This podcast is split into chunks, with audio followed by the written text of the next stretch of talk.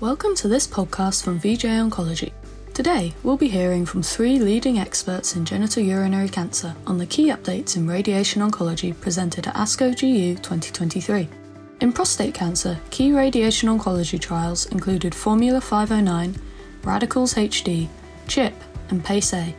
In bladder cancer, hot topics of discussion included the use of adaptive radiotherapy and a debate on when to use bladder only or whole pelvis radiotherapy.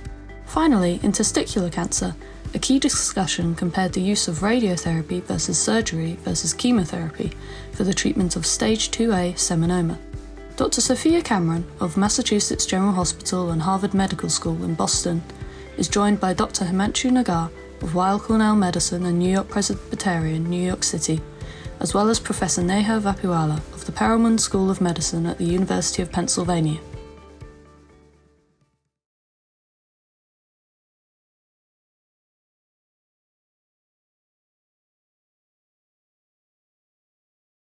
Hello, everyone. Um, we're here today at GU ASCO um, 2023. We're very excited. My name is Sophia Kamran. I'm a radiation oncologist at Mass General Hospital, um, and I'm here with colleagues. Hi, I'm Neha Vapiwala, also a radiation oncologist at University of Pennsylvania.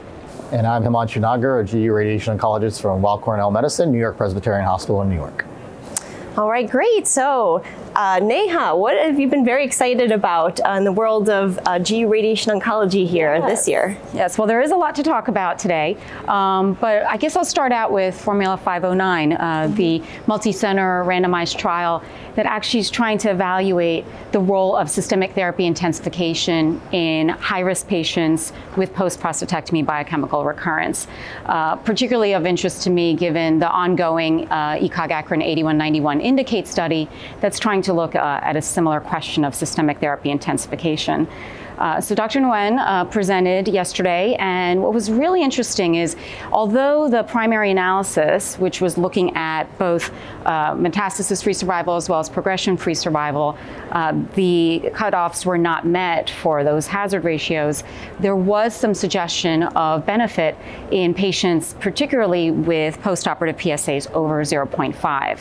That was part of a pre-specified analysis, and it was a subgroup that they looked at, and there does appear to be some signal signal there. Although for the, uh, interestingly, for the other subgroups, in particular, node positive versus negative, uh, there was not that benefit seen so far. So it's curious why that could be, you know, in terms of systemic therapy intensification with, in particular in this study, abiraterone, prednisone, and apalutamide for a six-month duration. You know, the hypothesis here is that our highest risk patients the ones with the highest sort of pretest probability of, of failure after standard of care post prostatectomy radiation and six months of androgen deprivation, that that should be the group that benefits. So be curious to see if over time, in addition to the patients with PSA over 0.5, will we also see progression-free survival and metastasis-free survival benefit in those node positive patients? That is at least I think in my practice, at least the patients where I am most interested in systemic therapy intensification. So interesting data. Yeah, that makes sense. And what are your thoughts in light of uh, Radicals HD um, in that study, uh, given that that also, you know, is looking at the same type of group of patients, but it was looking at different types of systemic intensification, more duration. Yes. Um, so what are your thoughts on that? Yeah, and I think that's exactly it, is the form of intensification, right? Does it take on a long duration form? Does it take on a hit them hard up front for a shorter period of time form? And I think this is where we're still, I think, very much in this clinical quandary of mm-hmm. what does your institution, what do perhaps you as a provider have more comfort with, particularly for toxicity management. We cannot forget that the toxicities of everything we do go on beyond the period of time that the, the therapies are delivered. And so, you know, your comfort level, and then of course the patient side of things, right? The shared decision making piece cannot be understated. And I think we each can probably tell stories of patients who are highly motivated, say, hit me with everything you got, um, you know, regardless of, of what the data may or may not uh, support in that setting. And then you have those that are really looking to minimize any exposure to therapies that compromise quality of life. So we'll see with time how this evolves. Yeah, no, I, I completely agree. I think that per patient perspective piece, it'd be very interesting to kind of take take a look at that. And I think it really does require, you know, uh, you know multidisciplinary discussion, uh, and then you know sitting down with the patient, getting their getting their perspective, getting their thoughts. So absolutely, okay. Yeah. Great. Uh, Himanshu, what are you excited about? Um, anything that was presented that uh, you'd want to talk about or highlight? Yeah, so yesterday was very interesting in terms of the localized prostate cancer setting along with the uh, salvage prostate after prostatectomy setting. So two trials were presented yesterday that definitely uh, perked up the ears and eyes of multiple audience members uh, and social media. So the first one I'd like to sort of touch upon, which was uh, more of a confirming analysis of Uh, the CHHiP trial, which they've already presented their five-year data, and yesterday they presented their 10-year data. And it was basically a randomized trial, mainly intermediate risk patients with prostate cancer a majority of the uh, received androgen deprivation therapy. Uh, so what we would consider standard of care therapy for many of these patients right now. And it was looking at three different fractionation arms, one more conventional in the, the, the 37 uh, uh, range. You had the uh, uh, 20 fraction arm and the 19 fraction arm. surprisingly, the 19 fraction arm could not be called not not inferior to the 37 mm-hmm. fraction arm, but it was very confirming to see the biochemical control from the 20 fraction arm. The toxicity remained remained low in the 20 fraction arm. So I, I don't think it's necessarily practice changing, but definitely practice confirming yeah. for those that have already adopted moderate hypofractionation in 20 fractions. Uh, that's our practice for those that are uh, patients undergoing moderate hypofractionation. We tend to go with the UK standard of uh, moderate mm-hmm. hypofractionation. Mm-hmm. Um, so that was very reassuring because as radiation oncologists, we know that you know we, we love early data we love early toxicity reports uh, but we know radiation and other therapies can have long-term side effects so mm-hmm. seeing this 10-year data is very you know comforting to all of us saying that we're very comfortable with the recurrence rate and the low toxicity profile of basically cutting the fractionation scheme in half for these patients right. um, it's interesting you know because we always wonder why is that one fraction making right. such I was just going to ask so what are your thoughts about that three gray you know what's, yeah, yeah, what's going on there is three the alpha beta ratio and like this confirms it that you need that extra fraction. Uh, but it, honestly, it's it's one of the conundrums I don't think anyone has a good uh, uh, gestalt on as to why why that extra fraction matters. To right. call it not not inferior right. to 37 yeah. fractions. I also sometimes wonder. You sometimes do get into scenarios. I think COVID pandemic certainly highlighted it, where you might have an unexpected break, mm-hmm. and I don't know that we have a good sense. You know, when as we are hypofractionating can a patient who, you know, for whatever reason needs to miss a week because they're COVID positive and they can't come in, you know, I'm always curious about what's the impact of that. I don't think we know. Right. No, exactly. I mean, we know, you know, and head and neck cancer and cervical cancer, you sure. know, all yeah. those matter. Yeah, and then prostate cancer, yeah. you're saying, I don't know, maybe, maybe, you do actually need to come back to finish that last part. Yeah, yeah, exactly. We need like, to insist on that. Yeah, you know, randomized data like that one fraction. Not, not yeah, exactly. Just that extra three gray. Yeah, exactly. Got to get the dose in. Um, and the other trial um, that uh, definitely was. Uh, understatement to say thought provoking for all of us is the PACE A trial. So PACE is a brilliant trial design uh, from PACE A, PACE B, PACE C that uh, some of it's been presented in other uh, meetings, but this one was focused on PACE which was the trial that we all wanted to happen. We're glad that it happened. Uh, randomizing patients with favorable intermediate risk prostate cancer and low risk to very minor low risk in this patient population to either radical prostatectomy with modern surgical techniques uh, to compare to SBRT with modern radiation techniques. And I would say, you know, this is the primary toxicity analysis, which was the primary endpoint comparing urinary function, bowel function, and erectile function between um, both groups. And I would say it was definitely at least confirming of the PROTECT data, right? Uh, we sort of saw the same sort of readouts in terms of the, I don't want to say the absolute difference, but basically urinary and sexual quality of life was reported higher in the PROTECT data from those that underwent radiation bowel quality of life slightly better with those that underwent surgery. Uh, I think what was surprising here is the urinary toxicity profile that we saw uh, in terms of pad use at two years. Now, the devil's always going to be in the details, so we'll have to wait for the paper to come out and actually look at the granularity of the EPIC subdomains and what was actually happening.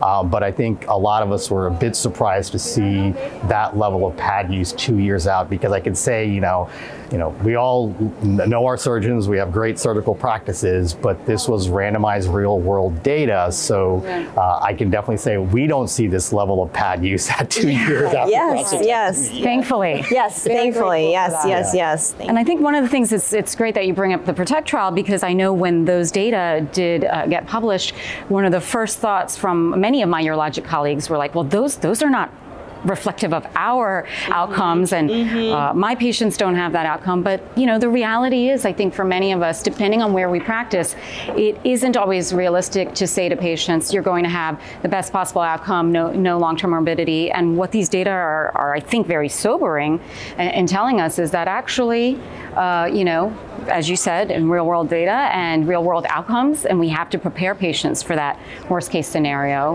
because a number of factors can play into that including you know surgical experience and um, expertise so And also, with, you know, we and we focus sort of on the on the pad use there, but from the radiation side, side, you know, the bowel bother is still there. So, you know, with advanced imaging and other sort of let's call them separation techniques, you know, can we minimize uh, the bowel bother? And then again, you know, devil's going to be in the details of the granularity. Is like, what is that bowel bother in terms of the EPIC subdomain? You know, how much of a bother was was it? You know, in terms of diarrhea, et cetera. So, really look forward to the paper coming out to really de- delve into the details.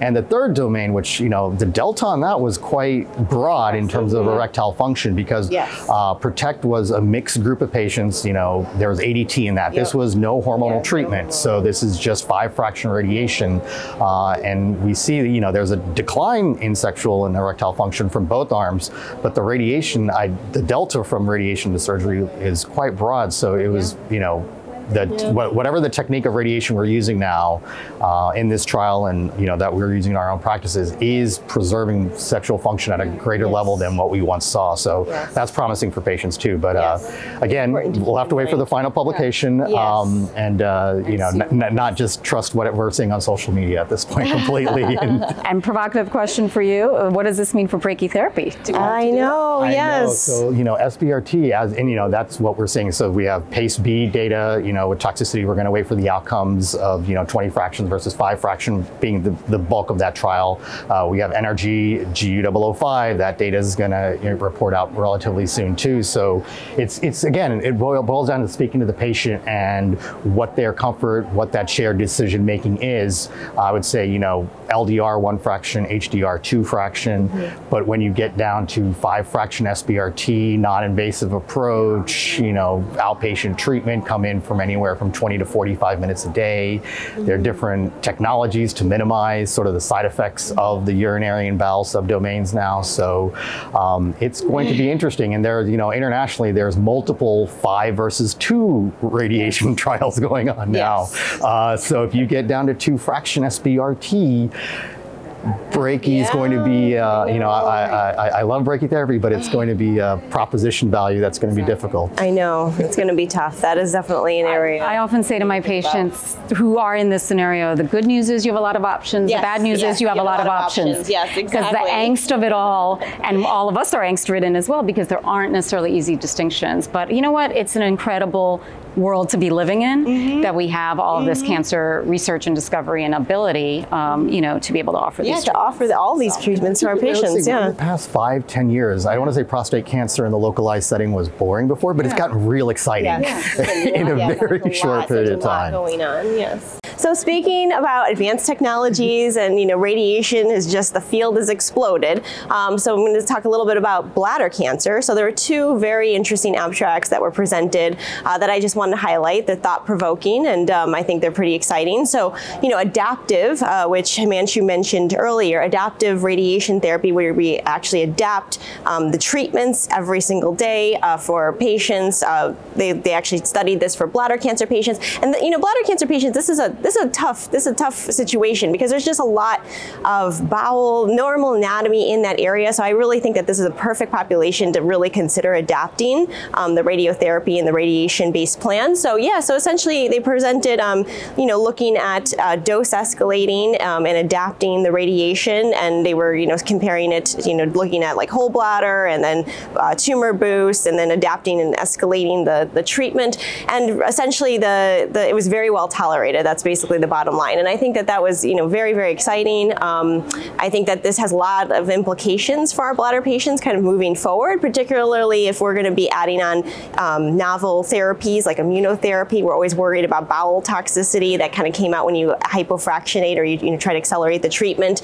Um, you're a little bit worried about that bowel toxicity, but perhaps adaptive radiotherapy, that's kind of where we, you know, we, where we need to go for these types of patients. Um, the other thing that was pretty exciting um, and very thought provoking is there's a big question when treating the bladder with radiation. Do you treat the whole pelvis or do you just treat the bladder only? And there's really, you know, two minds about it. You know, they, think uh, they say across the pond, but like, you know, in the UK, it's really bladder only. And then here in the US, um, a lot of the standard is doing whole pelvis and really it's never been compared head to head.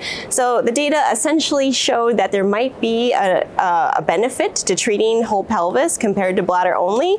Um, obviously, it's thought provoking. It hasn't been studied in a trial, um, a trial setting. Um, so I think that this it was it's just something to definitely consider uh, because I think a lot of people do have the standard as being whole pelvis, um, and of course, there's a lot of people that treat bladder bladder only. Um, I don't know what you what do you guys do yeah, actually? I, yeah, I treat bladder only okay. Um, for bladder preservation. Uh, I'm a big fan of the UK and adopting. yeah, yeah, yeah, yeah, yeah. yes, I can tell. Yeah, yeah. But the along with you know with the RAIDER trial that you were talking about, yeah. it was it was great to see the dose escalation, the adaptive. Yes. And you know we're worried about the urinary toxicity too, and we didn't see you know significant increase in the grade three urinary yeah. toxicity yeah. because a lot of these patients are coming in with baseline urinary mm-hmm. function mm-hmm. issues. So it's very nice to see an adaptive platform, a, a dose escalation platform, yes. and yes. you know you never want to do cross trial comparisons or historical control, but you know the bladder uh, intact rate and event-free survival is getting higher mm-hmm. from each subsequent trial. Yes. So you know where even if you better. look at the uh, um, uh, the meta-analysis that was published in the Lancet not too long ago between BCON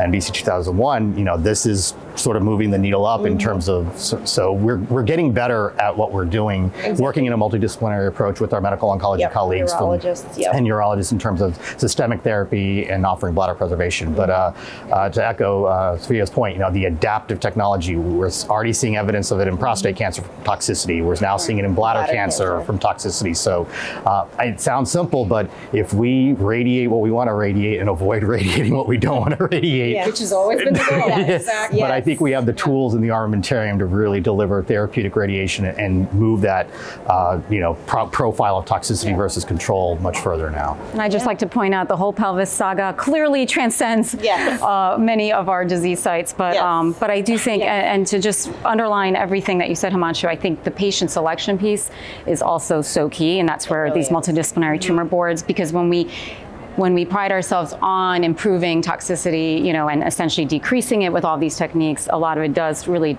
also have to do with the patient and their baseline and all those other factors as well. So I think that's something we've also improved on over time. And how about testicular? Okay. Oh yeah. So I just lastly, I just also want to say we don't want to forget about testicular. You know, testicular, you know, hasn't really had had its heyday in a while actually, but I think it's really coming back. Um, and so I just want to highlight um, the tomorrow we're actually going to see a very exciting debate uh, during the um, uh, the testicular session uh, for stage 2A seminoma uh, specifically. So essentially, you know, historically for stage 2A seminoma, it'd be treatment with either chemotherapy or radiation therapy. Specifically, it'd be more like BEP chemotherapy chemotherapy, radiation is delivered in a dog-leg field and then doing a boost to the involved node. Um, and recently there's been some pretty exciting trials uh, kind of opening up options for these patients. Um, in particular, surgery is kind of back on, on board um, with RPLNDs. And so there's been a couple phase two trials that have been presented and uh, published that kind of show, you know, really promising and exciting data for these patients. But and then in particular, there's also a unique uh, trial that was uh, published, uh, SAKK 0110,